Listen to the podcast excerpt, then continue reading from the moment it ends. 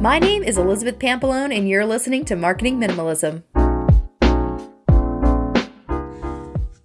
So today we're going to talk about being busy. This is something that I get a kick out of because I've been in the hustle mode for like 15 years. And most people, they never get out of it. I have recently found that I can get out of it. Some circumstances have come along. My business has come to a certain point.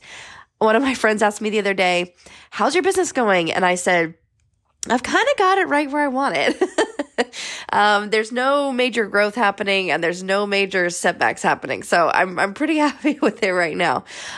But my point about busyness is I read this book a long time ago called The Art of Being Busy or something like that. And they talk about people wear busyness as a badge. And there's also a recent article by Tim Denning on Medium that talks about people who brag about being in back-to-back meetings and that they're busy. They wear it like a badge.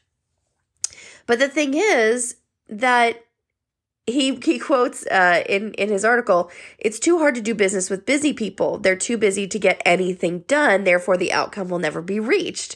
And so the idea of having like an empty calendar as a business owner is not a thing because you're always going to have things to do. You're always going to have something that's calling your attention. But the idea is that you get it to a place where 2 to 3 hours a day is enough. And some days you're going to work a full 8-hour day and some days you're going to have, a long 14, 16, 20-hour day. And those days happen. And that's good because that means you have clients, that means you're working.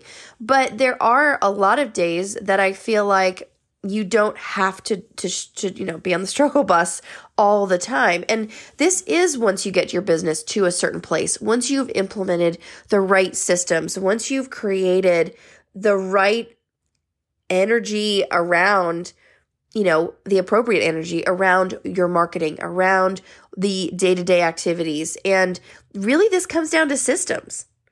So in the next one, we're going to talk about systems and how that can help you. But we're also going to talk about some other people who talk about busy and see how we can rightly divide our systems, our work, what business is to us, our personal lives, and not forget that we can't lose ourselves in the process. Talk to you next time. Thanks for listening. If you'd like to learn more, please visit marketingminimalism.com.